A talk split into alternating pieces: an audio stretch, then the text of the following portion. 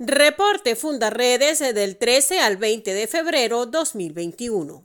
Investigaciones de inteligencia desarrolladas en Colombia ofrecen evidencias de la vinculación de altos funcionarios venezolanos, representantes de la guerrilla de la FARC y del cártel Jalisco Nueva Generación, quienes actúan en la movilización de grandes cantidades de droga que son trasladadas desde Apure a México atravesando los cielos colombianos.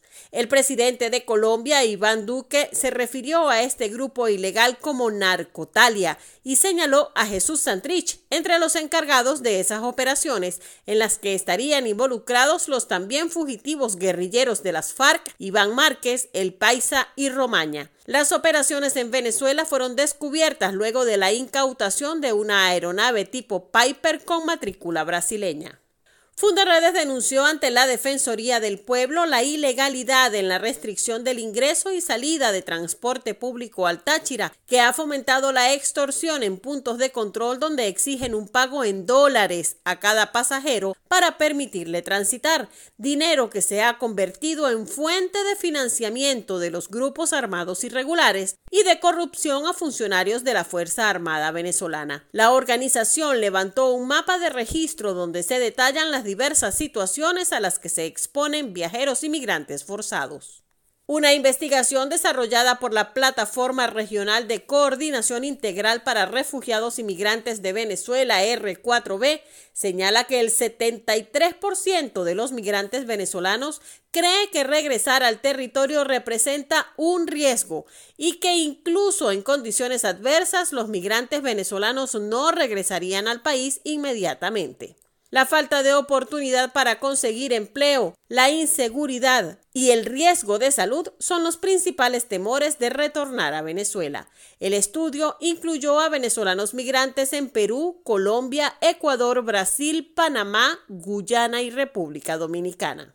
Fundaredes desarrolló el conversatorio Grupos Armados Irregulares se convierten en los grandes terratenientes de Venezuela, en el que un panel de expertos analizó las causas y consecuencias de que estas organizaciones criminales se estén apoderando de fincas estratégicamente ubicadas en los territorios fronterizos del país para ser usadas en el cultivo y procesamiento de drogas y la construcción de pistas clandestinas al servicio de los grandes cárteles internacionales. Estos espacios también son utilizados como campos de entrenamiento bélico y para otros ilícitos, contando en todos los casos con la complicidad de funcionarios del Estado.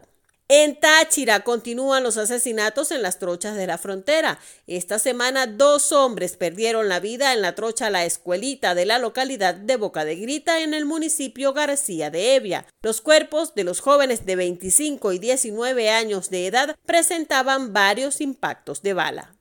En Apure, dos guerrilleros muertos, un funcionario herido y un detenido dejó enfrentamiento ocurrido en Puente Rojo, municipio Muñoz, entre funcionarios de las Fuerzas de Acciones Especiales FAES y presuntos miembros de un grupo subversivo. Según la versión oficial ofrecida por el mayor general Richard López, jefe de la Oficina Nacional Antidrogas, los dos presuntos guerrilleros se encontraban descargando unas 192 panelas de presunta cocaína. Fuentes militares aseguraron que según declaraciones del detenido, en la zona existen otros alijos de droga, armas y presencia de integrantes de grupos irregulares. En Zulia fue localizada por efectivos militares venezolanos una pista clandestina de 2.000 metros de longitud y 25 metros de ancho, empleada para operaciones de narcotráfico. La misma estaba ubicada junto a un embarcadero improvisado distante a unos 100 metros del final de la pista, el cual era usado para el desembarque de droga.